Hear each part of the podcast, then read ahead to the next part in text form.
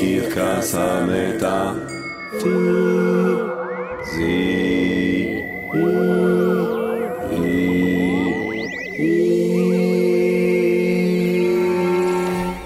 עם ג'רמי פוגל. הנבואה היא שאנחנו בני האדם בדרך החוצה. הנבואה היא שעתידנו כזנו בחלל הרחוק, הרחוק מאוד. הנבואה היא שבחלל הרחוק מאוד מאוד, עת עת בעתיד שהוא כולו לא לא כפידה, הצורך בעצמות ייעלם ואנו נהפוך, כפי שניבא וויליאם בורוז, לסוג של מדוזות. ואני שואל, איך יחוו נכדינו המדוזות את העולם? לאיזה מוזיקה הן יאזינו? מה יהיו רעיונותיהן? מה תהיה רוחניותן? התוכנית הזאת, גבירותיי ורבותיי, לא מכוונת רק לבני אדם אנושיים, אנושיים מדי כפי שהם כיום. התוכנית הזאת מופנית גם לנכדות של הנכדות של הנכדות של הנכדות של הנכדות של הנכדות של נכדותינו המדוזאיות. גבירותיי ורבותיי, ברוכות וברוכים הבאים, ברוכות וברוכות השבות לקרקס המטאפיזי!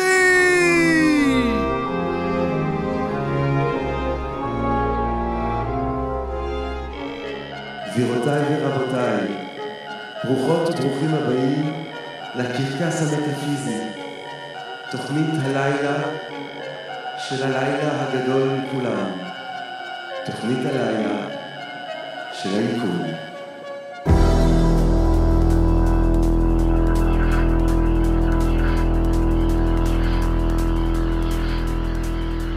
ערב טוב, גבירותיי ורבותיי, ברוכות וברוכים הבאים לקרקס המטאפיזי. טוב, גבירותיי ורבותיי, חברות וחברים, הגענו לסוף העונה, אבל כמובן שאין סוף. אז מהו האין סוף? היום בערב הקרקס המטאפיזי, אין סוף, אין סוף.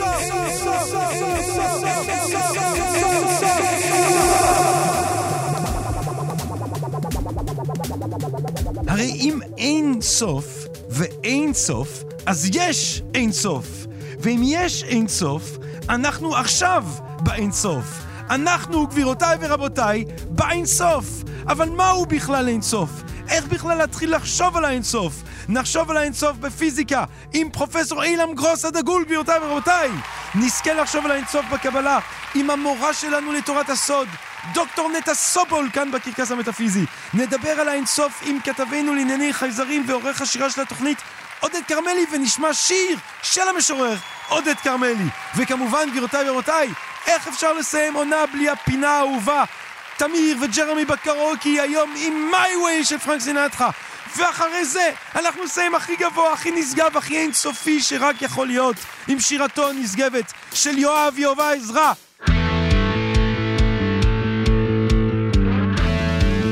ואני רוצה לפעם האחרונה לעונה להודות הודיה אינסופית מקרב הלב למפיקה האינסופית שעשתה אינסוף מאמצים כדי לגרום לכל הדבר הזה לקרות, תמר בנימין, גבירותיי ורבותיי. אינסוף סאונדים, אינסוף אפקטים, אינסוף תאים, אינסוף מאמץ, אינסוף יצירתיות זכינו מתמיר צוברי, גבירותיי ורבותיי.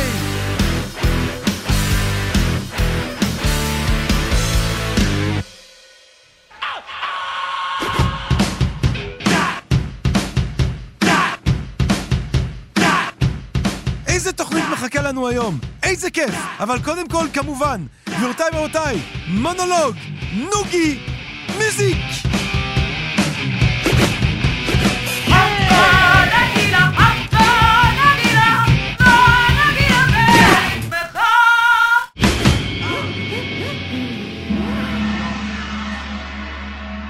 והפעם במונולוג, גבירותיי ורבותיי, החזרה הנצחית של ניטשה.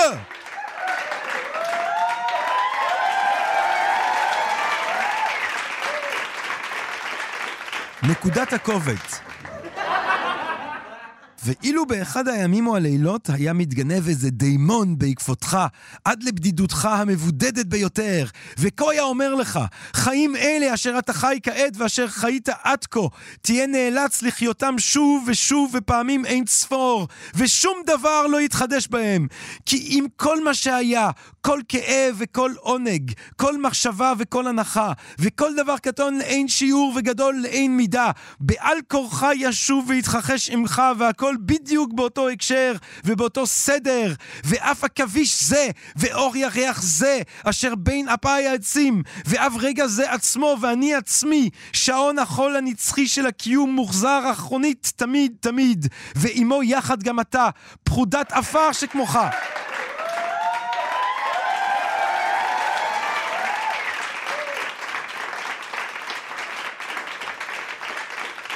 האם לא היית מתפלש בכעסך, חורק שיניך ומקלל את הדיימון אשר כה דיבר?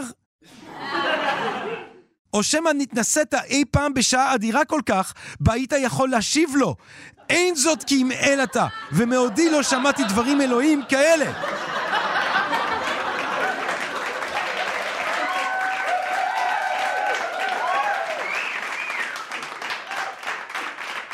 ואילו השתלט עליך רעיון זה, בעודך כמות שאינך, הלא היה משנה אותך, או אולי שוחקך עד דוק? השאלה לגבי כל דבר, האומנם רוצה אתה בכך שוב ושוב ופעמים אין ספור? שאלה זו הייתה עזי רובצת על כל מעשיך בכובד משקל שאין כבד ממנו. או שמה, תהיה חייב לעשות דורש טוב לעצמך ולחיים, עד כדי כך שלא תשאל לנפשך שום דבר זולתי אישור בר קיימה זה וחותמת נצחית זו.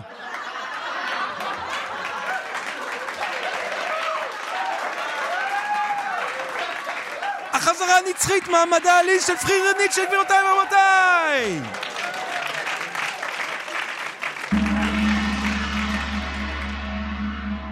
If the doors of perception were cleansed, everything would appear to man as it is, infinite.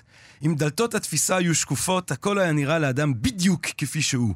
אינסופי, וויליאם בלייק, גבירותיי ורבותיי. וכדי לחשוב את האינסוף, דרך מבטו הפיוטי של בלייק, אבל גם דרך מבטו העילאי של ניוטון, גם יחד, אנחנו אה, שמחים, נרגשים ומתגאים לארח את האיש שמשלב את שתי הכוחות האלה איפשהו, את ניוטון ואת בלייק, פרופסור אילם גרוס, גבירותיי ורבותיי. פרופסור אילם גרוס, שהוא פרופסור לפיזיקה במכון ויצמן, ושותף לגילוי של הבוזון היגס.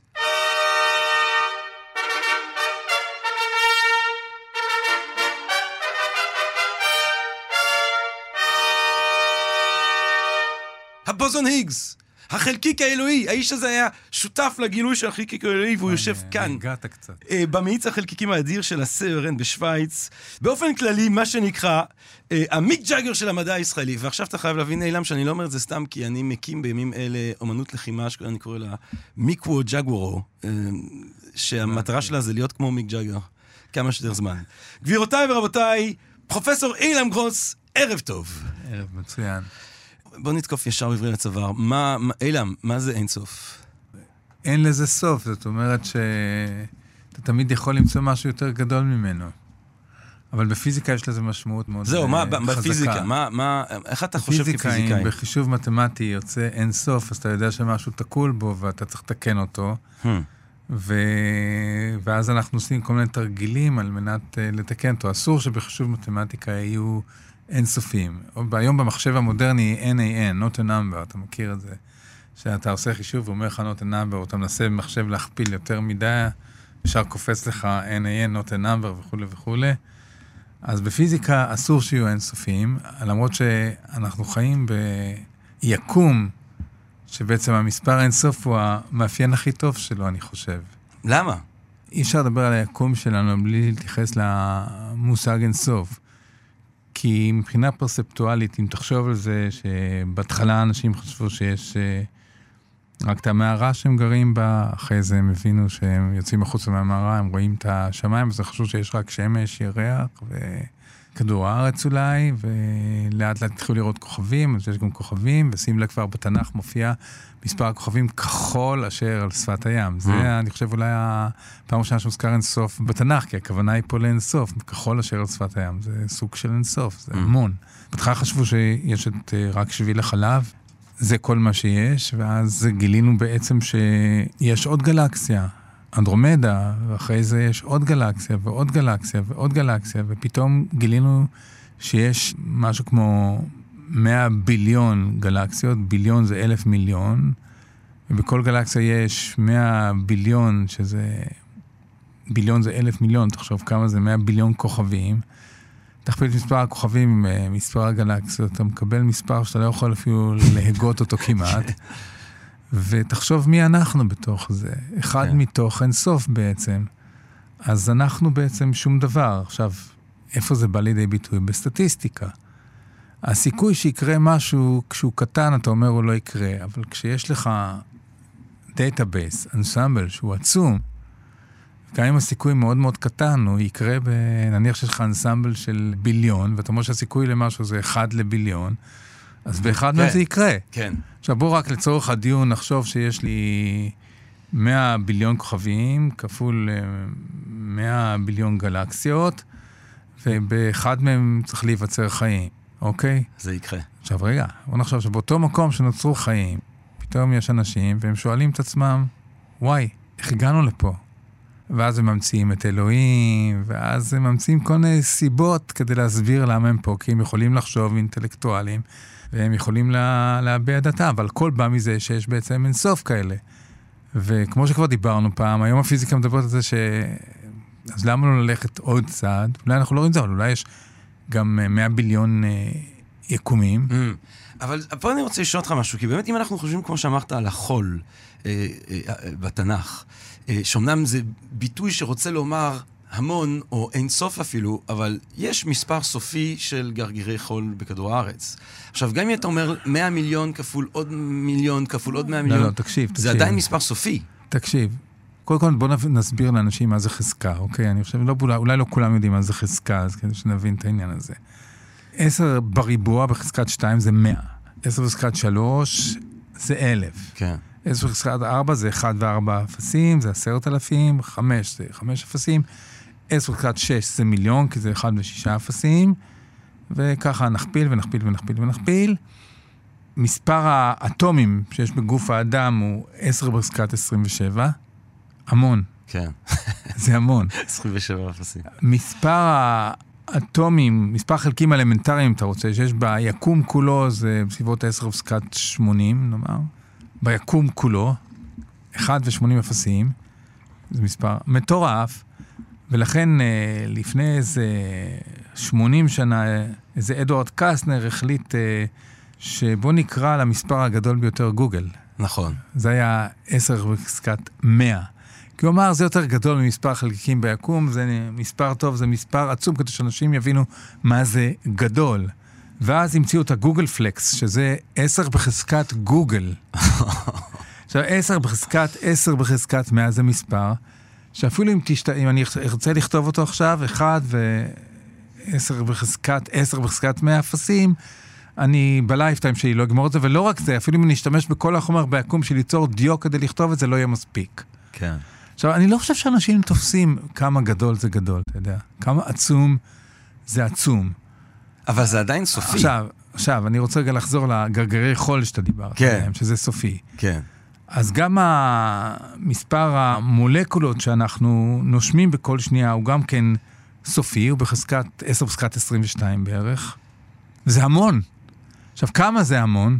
עשרים ושתיים אפסים אחרי עשר. כן, אחת עשרה, כמה זה המון? בוא נראה כמה זה המון. אפשר לחשב מזה... כמה מולקולות כל בן אדם, כל בן אדם שהיה פעם ביקום, כל בן אדם שנולד נושם במשך תקופת חייו, או בו ספציפית, הסיפור המקורי סופר על ליאונרדו דה וינצ'י, שחי ארבעים וחמש שנים, ולפי החישוב הזה הוא נשם כ-עשר בחזקת שלושים ואחת מולקולות בימי חייו. אוקיי? עכשיו, המספר הזה הוא כל כך גדול, שבעצם כשאנחנו נושמים, אנחנו נושמים מולקולות מהאטמוספירה סביבנו, נכון? כן. נושמים. אפשר לחשב, זה כל כך מספר גדול, שגם עם סיכויים מאוד קטנים, בכל נשימה שאתה לוקח, יש סיכוי גבוה מאוד, בממוצע נאמר, שאתה נושם חמש מולקולות, שלאונרדו דה וינצ'י נשם בנשימתו האחרונה, או בכל נשימה שהיא שלו. מדהים. אני חושב שזה מספר מטורף, שזה ממחיש כמה גדול זה גדול. במתמטיקה בכלל משחקים את, המספר, את, את המשחקים האלה של מה זה בכלל גדול, איך אפשר לה... אני לוקח אינסוף ואני מכפיל אותו באינסוף, אז בטוח שיהיה לי אינסוף יותר גדול. אז במתמטיקה גם יש אינסוף יותר גדול מאינסוף אחר. המספרים הטבעיים, אחת, שתיים, שלוש, ארבע, חמש, שש, שבע, הוא אינסופי, בגלל שאם אתה תיתן לי כל מספר שהוא, זה מה שנקרא באינדוקציה. אני תמיד יכול להביא עוד מספר, אני תמיד יכול להגדיל באחד את כמות המספרים, אני יודע שאני מוסיף לו נכון. אחד, וגם לא תוכל להוסיף אחד וכו' וכו'. נכון. אבל עכשיו כך רק את המספרים הזוגיים, הם גם כן אינסופיים, וגם נכון. האי-זוגיים זה אינסופיים. יש כאילו כמה רצפים אז, של אינסופיות. אז עכשיו אתה הולך למתמטיקה, איפה זה מתחבר עם הפיזיקה? שבפיזיקה הרבה פעמים אנחנו לא רוצים להגיע, כשאנחנו חשבים תהליך, אסור להגיע למצב שאתה מחלק משהו באפס. כי מה זה לחלק מספר במספר? אתה מחלק עשר בשתיים, אתה שואל כמה פעמים המספר שתיים נכנס בעשר, חמש פעמים, נכון? נכון, נכון. כמה פעמים המספר אחד נכנס בעשר, עשר פעמים. נכון. כמה פעמים המספר חצי, עשרים פעם. שליש, שלושים פעם נכנס בעשר, נכון? Uh-huh. רבע, ארבעים פעם. אוקיי, עכשיו בוא נלך לרבע, אחד חלקי מיליון, עשרה מיליון פעמים, זה כפול עשר. עכשיו תחשוב, אני מקטין, מקטין, אחד חלקי עשרה מיליון, אחד חלקי מאה מיליון, חלקי אפס, עשר חלקי אפס, זה אינסוף. כן. זה הגדרה בעצם נותנמבר, אוקיי, אני לא יכול לספור את זה. עכשיו, ברגע שאתה מקבל כזאת תוצאה במחשב, אתה יודע שמשהו נדפק לך, אתה לא יכול לעשות את זה יותר. זאת אומרת, אתה אומר, איפשהו אינסוף זה גם... תלוי, בחישוב, בסוף. זה פגם בחישוב אם אתה מסתכל על מחשב, אבל זה לא, אינסוף עצמו הוא לא פגם בחישוב, הוא מדד. אני רוצה לשאול אותך ככה, אתה יודע, פעם היו עושים משחק מחשבה כזה בעולם העתיק, שאומרים, נגיד אני יורה חץ, כאילו למה האפיקוריאנים חשבו שהיקום הוא אינסופי? כי נגיד אני יורה חץ, ונגיד הוא מגיע לסוף של היקום, אני מגיע לגדר הזאת, אני מגיע לסוף הזה, ומשם אני יורה חץ, אז לאן הוא ילך? הוא ימשיך. ותמיד אפשר לראות עוד חץ. כן, זה נכון? משום... כן, זו שאלה מצוינת מה שאתה אמרת עכשיו. ראיתי, עכשיו שאל מישהו, אני לא זוכר איזה קבוצה של המכון דוידסון או משהו, מישהו שאל שאלה, מה יקרה באמת אם אנחנו, היקום, כאילו, הגודל של היקום מתנפח כל הזמן, מה יקרה אם נגיע לקצה שלו, ומה יש מעבר לזה? כן. אז קודם כל אתה צריך להבין שהיקום לא מתפתח בתוך איזה סאבסטנס. תחשוב, זה כמו פני כדור. פני כדור שאתה מנפח אותו, לא מתנפחים בסאבסטנס. הם עצמם הסאבסטנס, נכון? כן. היקום מתנפח בתוך עצמו, אפשר לומר. אתה כן. מבין? אז אם אתה מגיע לקצה היקום ויורה חץ, אתה יורה את החץ בתוך היקום עצמו. תחשוב על כדור. אני יורה חץ בכדור, הוא עושה סיבוב וחוזר לאותו מקום שהוא הגיע אליו. כן. אתה לא יכול לראות מעבר לזה. כדי שאתה תוכל להוסיף אחד למספר, צריך להיות, צריך להיות אז... סאבסטנס, לאן להוסיף אותו. היקום לא מתפשט לתוך איזשהו... משהו אחר. משהו אחר. כן. הוא, הוא, הוא עצמו, הוא עצמו זה הגיאומטריה שמתפשטת. מה כן. שמתפשט זה הגיאומטריה. זה, היקום הוא גיאומטריה, ומה שמתפשט זה הגיאומטריה שמחליטה מה המרחק בין מקום למקום. אני מנפח את הכדור, אז המרחק שהיה קודם מטר, עכשיו הופך להיות שני מטר. אז האם אתה חושב שזה יותר נכון לומר ליקום המתפשט הזה? שהוא סופי או אינסופי? טוב, אתה עכשיו בלי כוונה ירית לי עוד, עוד משהו להנחתה, בלי כוונה. מדברים על שלושה סוגי יקומים אפשריים. שניים הם קל מאוד להבין. Uh-huh. יקום שהוא סופי, או יקום אינסופי שמתפשט בצורה כאילו פראית, או יקום שמתפשט בצורה מה שנקרא, כאילו מגיע לאיזה קו ישר כזה, מתפשט לינארית כזה. כן. וכולי, אוקיי? והיום אנחנו יודעים שהיקום שלנו הוא ללא ספק לא סופי, הוא לא נסגר, אתה מבין? הוא לא סגור היקום שלנו. הוא בעצם פתוח, הוא כל הזמן ימשיך להתפשט בעצם. זה לא ממש צורה של כדור, זה משהו שמתפשט כל הזמן. עכשיו, אני חושב שאתה לא שאלת בהקשר הזה, שאלת, אולי כן שאלת בהקשר הזה. כן, לא, גם וגם, זמן רחב. היקום שלנו הוא אינסופי. ננסה להסביר את זה בשפה פשוטה, אבל הוא, הוא, במובן הזה היקום שלנו הוא אינסופי, והוא כל הזמן ימשיך להתפשט, ובעצם יגדל.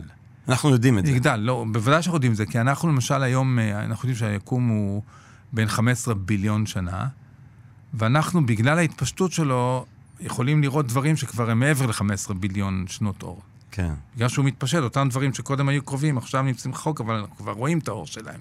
כן. הוא כבר יצא. כן. אז אנחנו יכולים לראות, נאמר, זה שלושים ביליון שנות אור רחוק, אבל זה מה שאנחנו יכולים לראות, אבל מבחינתנו היקום אינסופי, יכול להיות שהוא הרבה יותר גדול מזה, אנחנו לא יודעים. יכול להיות שהיקום בכלל goes on forever. אבל תמיד יהיה ליקום מחר, זה מה שאני אומר. מה אתה מתכוון שתמיד יהיה ליקום מחר? זהו. זה נהיה מוחכב ברגע שאנחנו משתחררים. אני לא מבין מה אתה מתכוון. קודם כל, זה אמירה של דקארט, אתה יודע, נכון? תמיד יהיה לו עתיד. לא, המילה שתמיד יהיה לו, שאתה קובע שתמיד יהיה לו, כבר אתה אומר, אני לא זוכר, אתה צריך לדעת מי אמר, זה נדמה לי שלפלס או דקארט אמרו, שאם הייתי יודע היום את כל מה שקרה מאז הבריאה, כמה פעמים השמש זרחה ואיך היא זרחה, רק הייתי יכול אז להגיד לך, אם מחר תזרח השמש. כן. לא יכול להגיד לך בוודאות שמחר תזרח. אה, זה יום. כן, אבל אני... בעיית האינדוקציה. לא, יום אמרת? תראה, יום דיבר על בעיית האינדוקציה של... אני חושבתי שלפלס... יכול להיות, יכול להיות שגם. ציטט את דקארט, אבל אני... דווקא הבאתי משהו מדקארט היום. אבל רגע, אני רוצה להגיד משהו אחר. בוא נלך רגע פנימה. הרי גם אני יכול הרי גם להסתכל בזכוכית מגדלת שמגדילה עד אינסוף, נכון? כן. אז זה הנקודה. אם ניכנס פנימה, לא נוכל להגדיל עד אינסוף. באיזשהו שלב ניכנס לפיקסליזציה, פיקסליזציה של עצמנו, של היקום. מה אני מתכוון ניכנס לפיקסליזציה? המיתרים. לזה, אם אתה רוצה תקרא לזה מיתרים, אני מעדיף לא להיכנס למיתרים, אלא להגיד שיש גם את הגודל הקטן ביותר שבכלל אפשר לדבר עליו. זה נקרא גודל פלנק, אוקיי? Mm, גודל פלנק. הגודל הקטן שאפשר לדבר עליו, וזה בא מחוקי תורת הקוונטים, זה כבר פיזיקה, mm. זה כבר לא מספרולוגיה, זה כבר לא נומרולוגיה. זה כבר ממש המגבלות של תורת הקוונטים, בגלל עיקרון הוודאות, לא יכול להיות משהו יותר קטן מזה, יותר קטן מגודל פלנק, הוא מאוד מאוד קטן, אבל במצב הזה היקום יתחיל להיות כבר מקוונטת, עשוי מחתיכות כאילו, מקוונטים, ובעצם הוא יהיה בנוי מפיקסלים, אוקיי? היקום יהיה בנוי מפיקסלים, ברמה הכי קטנה שלו זה פיקסלים של משהו כמו, אני לא זוכר את מספר עשר מינוס ארבעים מטר, משהו כזה, עשר מינוס ארבעים ושלוש, שאתה, שזה הכי קטן שיכול להיות. זה גם מביא את הרעיונות, אם יש פיקסליזציה של היקום, יש אנשים שאומרים ש... רגע, אם היקום הוא פיקסליזציה, זה קצת מזכיר בעצם אה, איך, אנחנו, איך אנחנו היום עושים דיגיטיזציה של דברים, נכון? תמונות mm. וכו' וכו'. אולי בכלל אנחנו סימולציה של מישהו. Mm. כי מישהו יעשה סימולציה, הוא יעשה פיקסליזציה, נכון? כן. כי ככה הוא יודע לבנות דברים. זה גם, ההנחה היא שאם מישהו יודע לעשות סימוליזציה שהיקום שלנו, אז יש אינסוף סימוליזציה ויש רק מציאות אחת אמיתית. כן, זה עוד ממשיך, זה עוד ממשיך. אנחנו לא יכולים לקבל קרני אור מכל כיוון אפשרי. תהיה כאילו פיקסליזציה גם בצורה שאנחנו מקבלים דברים, אתה יודע, תחשוב לוח שחמט, ויש לך קוביות, אז אתה לא יכול כל כיוון אפשרי, נכון? יש לך את הקוביות שמגבילות אותך. יכול להיות שנוכל להוכיח אפילו, שאנחנו סימולציה או לא סימולציה, כאילו.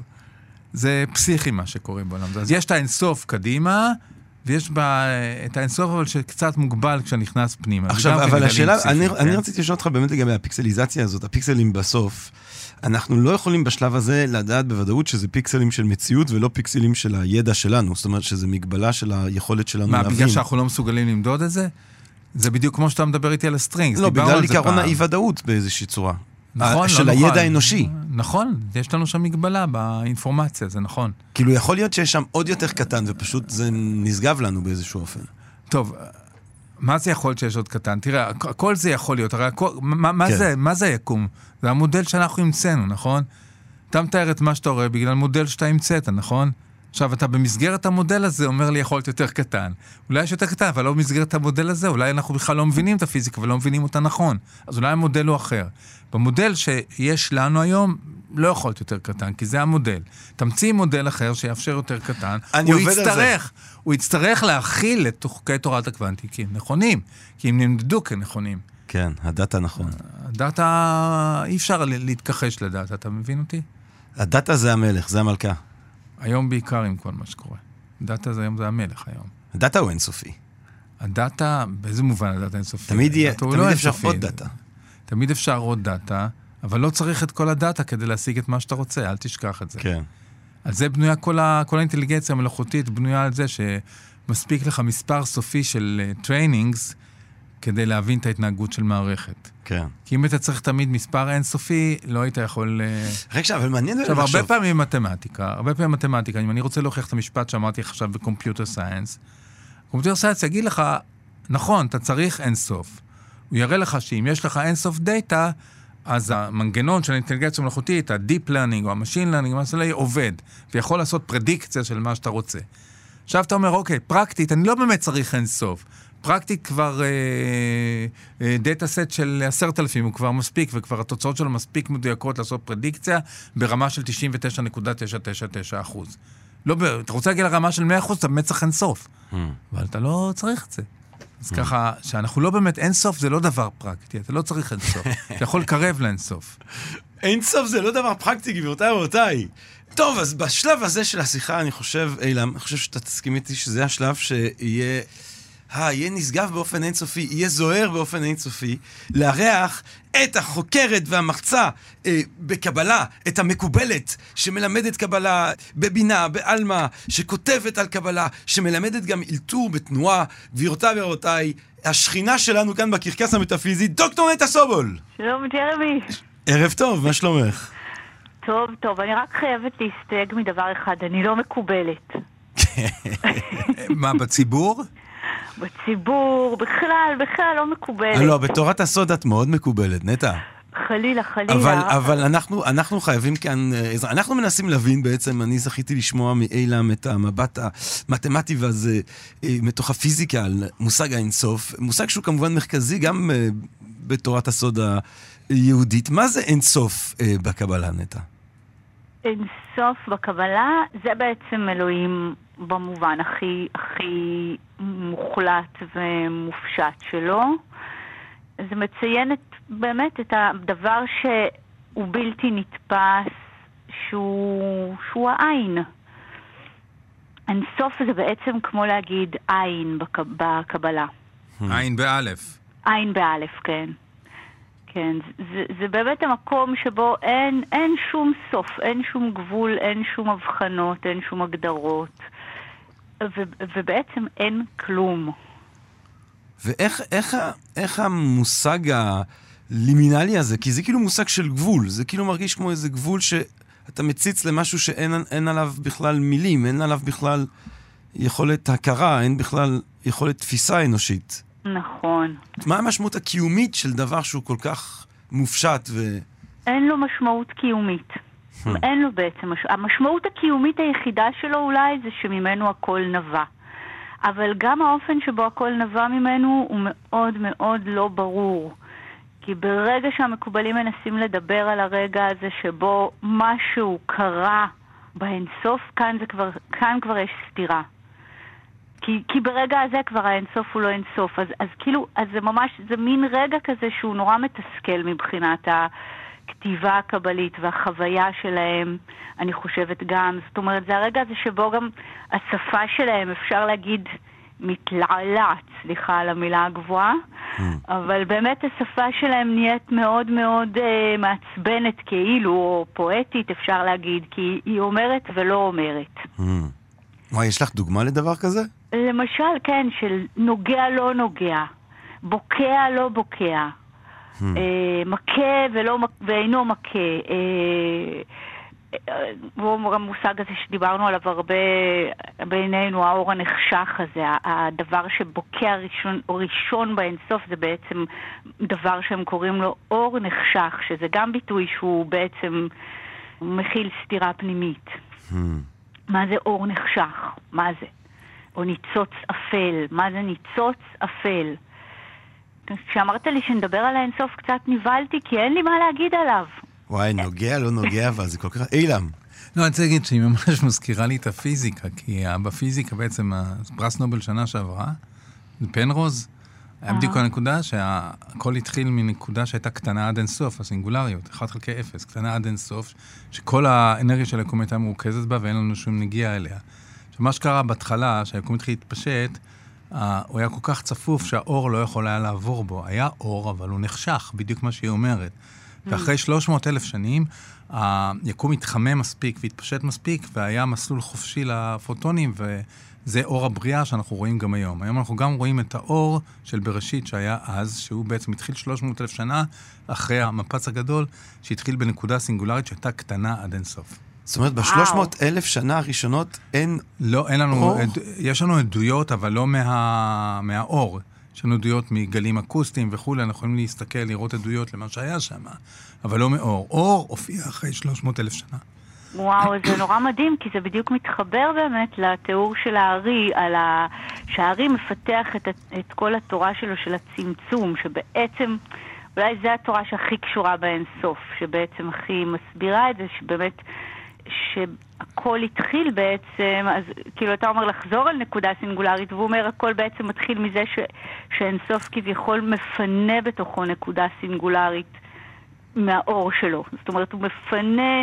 הוא, כי אם, אם הם מדמיינים את אינסוף כאור נניח, ב, כן, ב, כי קשה להם להגיד שהוא חושך, כי חושך מקושר אצלם ברע, אז נגיד אור, אז האור הזה מפנה נקודה אחת קטנה מאורו, שלתוכה בעצם, ששם מתחילים, שמה מתחיל להתהוות הכל. Mm. וזה בעצם המקום, מה שנקרא החלל הפנוי, החלל שפנוי מאור אינסוף, ולתוכו האור הזה מתחיל אחרי זה לזרום באופן מבוקר, לא מבוקר, לא משנה, זה לוקח הרבה זמן עד שהאור והחלל האלה מתאזנים, או שהאור מבין, שהאור מתכוונן למלא את החלל באופן שהוא לא ישבור את מה שהוא עצמו מייצר שם, כל התיאוריה של הכלים השבורים. אז באמת, מה, מה טיב, נטע, מה טיב השבר הזה? כי אם, אם יש אור אין סוף, יש איזשהו משהו של שוהה בשלמותו ואינו בכליה, כן, משהו שפשוט נמצא בשלמות הנצחית האינסופית שלו, מהו באמת טיב השבר, או טיב התנועה שיכולה לקחות, או טיב באמת הצמצום, פתאום הגבול הזה שנוצר, שמוביל לקיום שלנו? אני לא יודעת. זה לא ברור, זה באמת באמת לא ברור. זאת אומרת, בעצם השאלה היא למה אלוהים, כאילו להגיד את זה בצורה מאוד אנתרופומורפית, למה אלוהים רוצה ליצור את העולם בעצם? למה הוא רוצה מאין סופיותו ליצור דברים סופיים? לא ברור, כאילו, אז אתה יודע, אפשר להגיד את התשובה הדתית, בגלל שהוא כזה טוב, והוא כולו טוב, והטוב, וזה, אבל זה תשובות כאלה שהן לא מעניינות בעיניי, או הן לא, הן לא באמת, בטח לא בתוך מסגרת סיפור כזאת. אבל מה הם אומרים עם, עם, עם הדרך המשגה הזאת של עין? כאילו, למה העין רוצה להפוך להיות יש? הם לא אומרים, הם אומרים התעורר הרצון. התעורר הרצון. התעורר רצון. הם ממש מדברים על כמו אימפולס שמתעורר. או באמת כמו תהליך טבעי שקורה. זאת אומרת, זה, זה נשמע כמו שני דברים. או אימפולס בלתי רצוני שמתעורר, למרות שהם קוראים לזה הרצון, או תהליך, תהליך שפתאום קורה. שפתאום משהו מופיע... פתאום משהו מופיע מתוך, בתוך הכלום, בתוך האינסוף. ומשם הדברים מתחילים להתגלגל. אילה, מה אתה חושב על הרגע? זה מאוד מפריע לי, התמונה הזאת, כי היא קודם כל מניחה שיש זמן, נכון? פתאום משהו מופיע, זה אומר שהיה זמן לפני זה, ועבד עבד, ופתאום מופיע משהו. אבל המילה פתאום, נכון. נותנת ממד של זמן, למה את מתכוונת פתאום משהו מופיע? זהו, זה מה שאני יכולה להגיד. פתאום, אומרת, זה מאוד שמה... מפריע לי, ואתה כן. יודע, נספרתי לך פעם שהפיזיקה היום נותנת גם תשובה למרכאות אלוהים הזה, מרכאות, כן. שבעצם יכול להיות שהמפץ הגדול הזה, זה לא איזה משהו מיוחד, שיש כל הזמן, בכל שנייה נתונה יש מפצים גדולים, שבעצם מה שאנחנו קוראים ממברנות של מרחב זמן פשוט מתנגשות זו בזו, וכל הזמן הם מתנגשות, הם התנגשו מאז ומעולם, ובאחד מהם נוצר המפץ הגדול ממנו אנחנו בנו, אבל יש עוד אינסוף יקומים יחד עם שלנו, וזה זה הרבה יותר פלוזבל, הרבה יותר נעים לי לחשוב על זה ככה, מאשר על איזה אלוהים שאני לא מבין בו שום דבר. אבל גם פה יש, יש דווקא מהאופן שבו המקובלים מדברים את האלוהים הזה, אז הוא, הוא כמעט כבר הופך להיות סוג של, סוג של דברים שאתה עוסק בהם. למה? אתה הרי גילית את החלקיק האלה. לא, לא, לא, אבל למה? אני... לא, כי, כי אנחנו מדברים, כי uh, יש הפשטה, הרי, באיך שנגיד, נכון, אני לא טועה, נטע, יש הפשטה מאוד מובהקת של, של האלוהים, שאנחנו אולי היינו חושבים... תראה, אני יכול, אני יכול להשלים ממה שהאיינשטיין נשלים איתו, שזה האלוהים של ספינוזה. אה, כן. שאתם מבינים בו הרבה יותר טוב ממני, אבל בגדול זה מה שהיא מדברת עליו, זה האינסוף שהוא כל היקום. מה את אומרת, נטע? והאינסוף הזה נמצא בכל אחד מאיתנו, וזה, זה, זה מהמהות של אלוהים במובן של איינשטיין ראה אותו, וגם אני יכול לחשוב עליו ככה, אבל זה סתם הגדרה, אני לא רואה בזה מעבר להגדרה כלום. זה לא אלוהים של ניוטון למשל. קודם כל אני חושבת שזה נכון, זאת אומרת, האמירה הזאת של פתאום משהו, היא אמירה שנורא קשה, היא אמירה שקשה לקבל אותה, והיא אמירה, אבל יש להם כן הסבר גם על עולמות קדומים שהיו. זאת אומרת, יש את ההנחה שהיו עולמות קדומים, אבל הכל... כל העולמות, גם העולמות הקדומים האלה הם כבר אחרי רגע ההופעה של אותה נקודה ראשונית. אז, אז זה לא מציל אותי מהבחינה הזאת מול אילם. את כן? החכ... מכירה את החכם ההודי, לא, אולי אני מעוות קצת הסיפור, אבל שאמר שהעולם עומדים על, ה... על, צב... על צב, כן. אבל מה הצב הזה עומד על עוד צב, על מה כן. הצב זה על עוד צב. כמה צבים הוא אומר, all the way down. נכון, נכון, ומבחינתם יש את הנקודה הזאת שהם מגיעים אליה, ו- ועליה הם לא, הם פשוט באמת מעבר אליה, הם לא, מדבר, הם לא מדברים.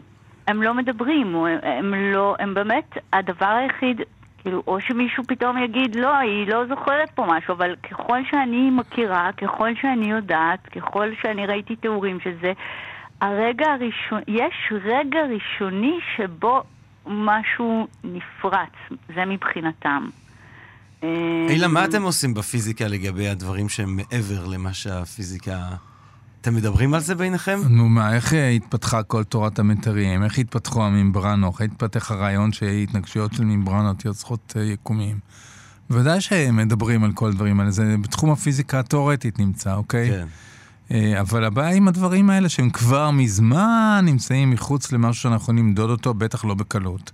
ויש איזה, עכשיו הייתה לפני, ב-אלפיים וחמש עשרה, שגילות הגלים הגרביטציוניים שקשורים למרחב זמן, וגילו שבעצם יכולים למדוד דברים שקורים במרחקים של מיליארדי שנים מאיתנו, אז הבינו שאולי יש איזשהו סיכוי פעם שאנחנו נהיה רגישים מספיק כדי למדוד אם שני יקומים מתנגשים זה בזה. ואז נראה איזה עיוותים במרחב זמן שנוכל לראות אותם, ואז נוכל להסיק מזה באופן בלתי אמצעי שיש עוד יקום. זאת תהיה מהפכה מאוד גדולה, אם זה יקרה. זה יהיה מטורף לגמרי, אבל לא מפתיע, אני חייב להגיד לך. לא קשה לי עם הרעיון שיש אינסוף יקומים. יש איזשהו סיכוי, אתה חושב, איכשהו שנוכל לתרגם את עצמנו למידע ולהעביר את עצמנו ליקום מקביל? מדברים על זה. כן. נטע, את באה איתי ליקום אחר? כן. וואו, תראו איזה... גם אם את יודעת שאת לא יכולה לחזור משם? לא אכפת לי להגיד כן עכשיו. זהו, כן, בדיוק. כשאפשר להגיד כן, אומרים כן. בדיוק. בדיוק. אני קודם כל אומרת כן. חיוב חיים, חיוניות אמירת כן לחיים. טוב, בגלל זה אנחנו מתים על נטע שלנו, המורה לקבלה, חוקרת הקבלה, דוקטור נטע סובול. מה אני אגיד לך? סוף העונה, אבל אין סוף. נטע, אין סוף. תודה רבה לך על כל מה שתרמת לנו במשך כל העונה הראשונה שלנו כאן בקרקס המטאפיזי. תודה, ג'רמי. תודה רבה. תמיד כיף לשוחח איתך. לילה טוב. לילה טוב. כתבנו לענייני חייזרים, עורך השירה של התוכנית, עודד קרמלי. קרמלי. קרמלי. טוב, גבירותיי ורבותיי. לפעם האחרונה בעונה הזאת, בעונה הראשונה של הקרקס המטאפיזי, אני מתחגש, אנחנו מתחגשים, אילם, תתחגש גם. אני מתחגש. הוא מתחגש, אילם מתחגש, אוי זה קורה מעט, אבל הוא מתחגש. כן. אבל אתה יודע מה, באמת מרגש? שאנחנו זוכים לדבר כאן עם כתבינו לענייני חייזרים ועורך השירה של התוכנית, עודד קרמלי, גבירותיי ורבותיי, עודד קרמלי. לילה טוב, ג'רמי פוגל. ערב טוב, עודד קרמלי. ערב טוב, ג'רמי פוגל. טוב, תקשיב, אנחנו פה בביזנס. לא יודע איזה חייזר לכבוד התוכנית האחרונה? זהו. תגיד, אתה, כמו שאילם רומז, אתה נכשלת כישלון מאוד חמור השנה, שלא חייזרים. לא חייזרים ולא... תראה, זה לא היה בג'וב קונטרקט. זה לא היה בג'וב קונטרקט, נכון. צריך לדבר עם המפיקה פה, תמר בנימין, שתבדוק את הסיפור הזה, מה קורה עם החייזרים. קרמלי, אנחנו פה מדברים על האינסוף, דיברנו על האינסוף במתמטיקה, בפיזיקה, דיברנו על האינסוף בקבלה. אני חשבתי שאתה כתבנו לענייני חייזרים ועורך השירה של התוכנית, בטח יש לך משהו להגיד על האינסוף. לא יכול להיות שאין לך משהו להגיד על האינסוף. וואי וואי וואי, כן, תראה, אני שמעתי ככה בחטא יועז את השיחה עם אילם, וכאילו לגבי אה, יקומים מקבילים, כן. כן, אבל יכול גם להיות שהיקום הזה שלנו הוא אינסופי, אנחנו לא באמת יודעים הוא אינסופי, אנחנו לא יודעים אם יש לו סוף, או כאילו הוא סוגר על עצמו, או שהוא ממשיך פשוט לנצח שהוא אינסופי. אבל גם אם הוא אינסופי, יכולים להיות אינסוף יקומים אינסופיים. נכון, נכון. מה שמעלה את השאלה, כאילו, המטורפת, אם זוכרים את סליידר, מה שהיה מתורגם לנושאים בזמן משום מה, האם יש כאילו העתקים שלנו, כן? כי זה אינסוף אמיתי, אז לא חשוב מה ההסתברות, כאילו, כמה זה משונה וקטן, יהיה אינסוף פעמים את הדבר הזה, כן? נכון. כלומר, אז אם נניח שליש שלנו באמת אין אין, כן? שיש אינסוף מהדבר הזה. אז הוא אומר שיש עכשיו ג'רמי פוגל, שהוא זהה לגמרי לג'רמי פוגל, נכון. אבל הוא עכשיו מתראיין בקרקס המטאפיזי של עודד קרמלי, אוקיי? כן. זה ההבדל היחיד. כן. ויש פרק אחד שבו הכל זהה, כל אותו דבר, כל פרח כן. בכדור הארץ, כל עץ, כל בפלו. ההבדל היחיד שכבר סיימנו את גטבק של הביטלס. ראינו כבר את השלישי, וסיימנו. אנחנו ראינו שנייה. תגיד מילה, איך הוא? וואי, מדהים. זה בכל, בכל עולם, בכל יקום. אבל באמת, זה, זה לא. הרעיון, זה, זה גם הרעיון הבסיסי שדיברנו עליו במונולוג בצורה של משל החזרה הנצחית של ניטשה, שכל הרעיון של המשל הזה זה באמת לבחון את האפשרות שלנו, או את היכולת שלנו לומר כן לחיים שלנו בצורה אינסופיים, אבל, אבל לפעמים הוא השתשע לא... עם הרעיון הזה במציאות, זאת אומרת, אין סוף זמן, אין סוף חומר, מתישהו הקונסטלציה האטומית הנוכחית תחזור על עצמה, אם תחזור פעם אחת, היא תחזור פעמיים, פעמיים, שלוש, דריפ, יש לך חזרה נצחית. לא, תראה כמה זה שונה מהחזרה הנצחית של ניטשה. כאן אתה יכול להגיד, טוב, אני אמרתי משהו ממש מפגר לבחורה אתמול בלילה, אבל איפשהו אני לא אמרתי את זה. לא, נכון, זה גם וגם. זאת אומרת, זה העניין, זה גם חזרה נצחית, וזה גם מימוש אינסוף האפשרויות. כן, זה גם, זה איכשהו כפרה נצחית לדעתי, כאילו. אתה כל פעם שאתה מתבאס, מתחרט, אתה אומר, טוב, אני עשיתי את הפשלה הזאת, אבל אני אחר לא עשה את הפשלה הזאת, איפשהו. מה עם חייזרים שמקורם ביקומים מקבילים? כי אילם מבטיח לי שיהיה אפשרות לתרגם את עצמנו למידע ולהעביר את עצמנו ליקומים מקבילים. אז אולי הם יעשו את זה קודם, יגיעו אלינו. ממילא לא תוכל לבדוק אותי, אז אני יכול להבטיח את הכל. למה? אני אוכל לבדוק אותך. זה אמפירית, אנחנו נדע אם אתה קיימת או לא קיימת את הבטחתך, אילם. מתי? בעוד מיליון שנה? לא, אתה יודע, תלוי כמה זמן אני חי, אבל... עד העונה הבאה. עד העונה הבאה. אנחנו נפתור את זה. מה אתה אומר, קרמלי? אנחנו... להעביר את עצמנו כמידע, כאילו, ליקום... מה רב היקום הזה? תגיד לי, כאילו, מה... אני אוהב את חוקי הטבע כאן. זאת אומרת, לך יש אפשרות לתרגם אותך למידע ולהעביר אותך ליקום מקביל, אתה לא נוסע. מעדיף כל כך שתרגמו אותי, נגיד, לצרפתית, ואז, אתה יודע, זה שירים, ואז אולי נחשוב על תרגם אותי ליקום מקביל. לא, באמת, תקשיב, אתה עובר ליקום מקביל, אוקיי, ומה אתה מצפה שיש שם? אה, אין לך מושג. מה יהיה במי... אילם, אילם צריך להגיד לנו. או שאתה מגיע ואתה מת מיד, פשוט כי הגבוהים מתמטיים לא מאפשרים בכלל אטומים, אתה פשוט מתפרק, כאילו. נכון. או שאתה מגיע וזה זהה. הבן אדם מבין עניין, אני מופתע. כן, הוא מבין עניין. לא, זה לא נראה ככה מבחוץ. לא נראה. אבל הוא מאוד מבין עניין. לא, אבל אילם, מה אתה... לא, הוא ענה לך, הוא ענה לך, שהיקום המקבילי הוא לא בהכרח המקביל שלנו. נכון. הוא לא מקבילי גם, זה מולטיברס, זה עוד יקום. כן. זה יקום מקבילי זה בתורת הקוונטים, זה סיפור אחר. צריך לאנשים מתבלבלים. יש יקום מקבילי בתורת הקוונטים, יקום של אברט, שבאמת כל החלטה שאתה לוקח, אתה מתפצל ואתה ממשיך לאחר. ויש את המולטיברס של תורת המתרים, שזה בסך הכל עוד יקומים ועוד יקומים, שבכל אחד חוקי הפיזיקה שונים. Mm. ועכשיו הוא התייחס לזה, אמר שיכול להיות שאתה עבור ליקום נוסף, ושם בעצם חוקי הפיזיקה לא מאפשרים חיים, ואתה תתפוגג בשנייה, כן? לא היית רוצה לקחת את הצ'אנס על דבר כזה. תראה, א' לא בטוח שלא. אבל ביקום מקבילי של קוונטים, אם תעבור, לא תרגיש אפילו. כי ביקום ההוא, במקום לשים את היד שלך על הלחי, כמו ששמת עכשיו, חשבת לשים אותה לשולחן, ואז תמצא את עצמך, שמת היד על השולחן, ותבינו, איזה מין יקום מקבילי זה, הכל אותו הדבר. אולי יש משהו שונה לחלוטין עם הזמן, אולי יהיה לי הרבה יותר זמן. עם הזמן זה דלתות מסתובבות. בהחלט יכול להיות שהכל יקרה אחרת. כי זה דלתות מסתובבות. ברגע שאתה עכשיו שמת את היד, אני לפני שבוע הזזתי את הרגל מתחת לשולחן, נפלה עליי פלטה, שברתי את הבוים. נכון. נכון ששמת את היד על השולחן, שמעו את הבום עכשיו. ונפל לך משהו, וכל החיים שלך השתנו מאותה שנייה, כי צריך לקטוע לך את האצבע, ואתה נוסע לבית חולים, ואתה מכיר איזה אחות רחמניה יפהפייה, ומתחתן איתה. וכל חייך השתנו. לקטוע אצבעות. תגיד, קרמלי. פרוק, אני אגיד להוסיף כאילו וידוי. זה סוף העונה, אני מרגיש כאילו זה הזמן לפרוק. אני אף פעם לא הייתי באשדוד. לא יודע איך זה קרה, זו עיר גדולה בישראל, כאילו הייתי באשקלון. לאשדוד לא הזדמן לי. מוזר מאוד. ואנחנו בני האדם לא היינו באף כוכב לכת שהוא לא כדור הארץ. כאילו, היינו על הירח שזה ירח. אז כשאתה אומר כאילו יקום מקביל, זה, זה... עכשיו, אני בעד חזירות, אני החזיר הכי גדול, כאילו. אבל אני אומר, בוא נגיע לקצה של היקום הנצפה...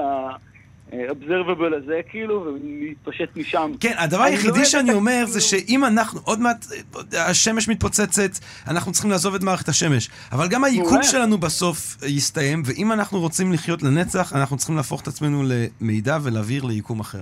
אני לא רוצה כמידע, אתה תחי כמידע. לא, אני לא רוצה כמידע, אני רוצה לחיות. אני לא מעוניין במידע. אתה מעדיף מוות? מוות על פני תרגומך על מידע? ברור שעדיף מידע, אבל זה, אני לא חושב זה הבחירה, כאילו, יש לנו המון זמן עד שהיקום ימות. הזמן רץ כשנהנים, עודד כרמלי. עודד כרמלי, כתבינו לענייני חייזרים, אתה גם עורך השירה של התוכנית, אתה הבאת לנו, איזה שירה הבאת לנו ככה לפרק האחרון של העונה? של משורר צעיר, נאה ומפתיח בשם עודד כרמלי. מה אתה אומר? זה העתק שלי בכוכב לכת אחר ביקום אינסופי, כן? זה לא אני ממש. אנחנו זהים בכל למעט ההקרחה בגיל צעיר, כאילו הוא שופע. הבנם שופע, כאילו, חוץ מזה אנחנו זהים לגמרי. וזה שיר מתוך ספרו האחרון, החיים לא ראויים לחיים. טוב, תודה רבה עודד כרמלי, ובוא נשמע את המשורר עודד כרמלי עם שיר מתוך החיים לא ראויים בחיים. עודד כרמלי, בבקשה. אני ראיתי את היקום מבחוץ. אני ראיתי את היקום מבחוץ. מבחוץ היקום נראה בול כמו פופיק. מבחוץ היקום דומה לשתי טיפות מים, האחת פופיק, והשנייה כל היקום שמחוץ לפופיק. אני ראיתי את כל היקום שמחוץ לפופיק. אני כיסיתי את כל הפופיק באגודל. כיסיתי וראיתי. כיסיתי וראיתי. מקומיים אפשר לזהות לפי הפופיק. אם יש להם פופיק, הם מקומיים. ליקומיים אין פופיק או אגודל. הם לא נאחזים. יש להם את כל היקום. טוב, גבירותיי ורבותיי, אילם, אנחנו צריכים לסגור כאן. אילם, אני רציתי לבדוק איתך איזה משהו שהוא לא קשור ל... מה, מה, מה אני יכול לעזור לך, ג'רמי? לא, כי אני גם יודע שאתה גם, אתה גם, אתה יודע, אתה היית... איך קוראים לי? יש שם לבעל הקרקס, כאילו? יש לו שם לקלגס הזה שעומד עם שוט ודואג שהכל יזוז, שכל החיות ירוצו, יש איזה שם לבעל הקרקס? אני קורא לו תמיר צוברי. תראה, אני, אני רוצה, אני, אני, אתה יודע, שאתה גם איש הרי, אתה מוזיקאי, אתה עושה מוזיקה, אתה עושה שירים, ואני לא מזמן כתבתי שיר והקלטתי אותו, אקורדים יפהפיים מהפסנתר, ואני רוצה להשמיע לך אותו, שתגיד לי מה אתה חושב על השיר.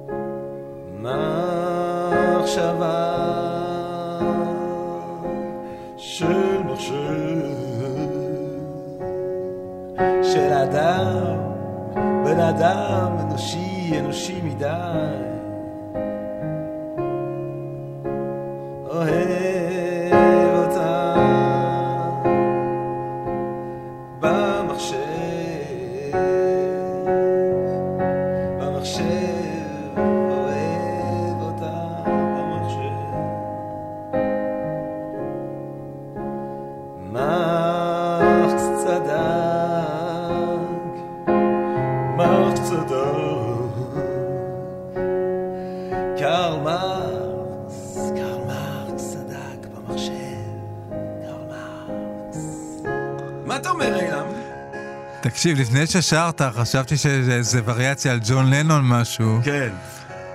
כשהתחלת לשיר, אני לא כל כך הבנתי. אוהב אותך במחשב. אוהב אותך במחשב. במחשב. מה? כי אתה יודע, כי הוא מתאהב במישהי במחשב. אתה מתאהב במישהי. אה, זה כמו זה בהיא, זה כמו סמנטה, משהו.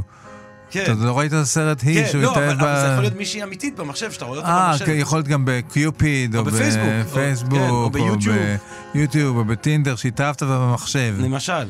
ואז מרקס, ואז גם מרקס. לא, מרקס זה בגלל שאתה מרשים אותה, אתה מנסה להרשים אותה בידע הרב שלך. לא, מרקס צודק, מרקס צודק. תראה, מבחינה מוזיקלית, האקורדים מאוד מאוד נחמדיים. נכון, נכון. השירה היא כל כך גרועה שכבר נשמעת מעניינת. היא כל הגרועה שיש בה משהו מעניין. יש בה משהו מעניין. יש איזה קטע בלוזי פה כזה, אתה יודע, קטע טום וייצי כזה, משהו כזה.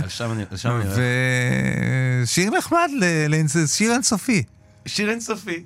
אילם גרוס, גבירותיי ורבותיי, פרופסור אילם גרוס. טוב, וואי, תקשיב, אפנו, אני רוצה להודות לך, וזה לא סתם, אתה פתחת את העונה, ואתה מסיים את העונה, וככה העונה שלנו היא מספר שמונה כזה, היא אינסופית, היא חלקי אפס. היא לא פרקטית, אבל הדברים הכי נשגבים הם לא פרקטיים. איך אמר צ'ואנצה, האהוב שלנו, רוב האנשים יודעים את השימושיות של השימושי, רק מעט אנשים יודעים את השימושיות של הבלתי שימושי. אתה אחד מהמעט מאוד אנשים האלה, כי... כן, זה מדע, מדע בסיסי, זה השימושיות של הבלתי שימושי. אני מקבל את זה. אני, כבוד רב מאוד הוא לי, שזכיתי בחיים האלה בעולם הזה לבלות איתך, אילם גרוס. אני מקווה שניפגש גם בעולם מקביל. אמן, אמן, אמן, אמן, אמן. And now, the end. לא פקח את הזמן, זה פרנק סינטרה. And so I face the final curtain, my friend. I'll say it clear, I'll state my case, of which I'm certain. I've lived a life that's full, I traveled each and every highway, and more, much more than this, I did it my way. Regrets, Jeremy Fogel. I've had a few, but then again, too few to mention. I did what I had to do and saw it through without exception. I planned each charted course, each careful step along the highway, and more, much more than this, I did it my way. Yes, there were times, I'm sure you know, I'm sure you knew, but when I bit off more than I more could, than I could do, but, but through it all, when there was doubt, I ate it up and spit it out. I faced it all and I stood tall.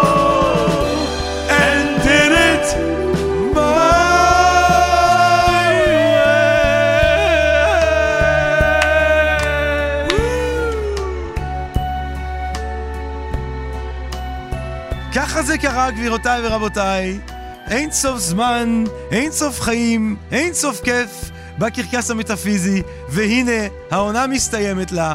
אנחנו רוצים להודות את האורחים הנשגבים והכוכבים שכיכבו בפרק הזה, את פרופסור אילם גרוס הגאון, האהוב שלנו, את דוקטור נטע סובול המוארת, האהובה עלינו כל כך, את עודד קרמלי, הגלקסיה הזאת של יצירתיות וחיוב חיים ואהבת חיים.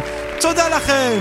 תודה גם לחברות ולחברים שלנו. אני לא יודע למה מדבר ברבים. אתם יחידים מלא העולמות. תמר בנימין, בבקשה, בואי, בואי, בואי תמר בנימין. היא נכנסת פה לאולפן.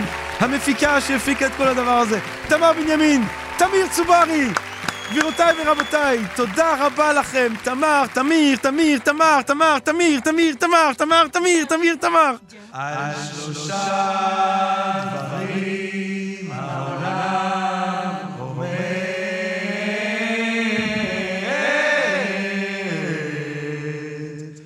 על יואב עזרא ועל יואב עזרא ועל יואב עזרא. פסוקו של יום, שירתו נשגבת של יואב יואב עזרא. תודה רבה, תודה רבה, תודה רבה, לילה טוב. פסוקו של יום, המשורר יואב עזרא. גבולות ואין. לאלימות אין גבולות, אבל לחלל זה השלום הנצחי.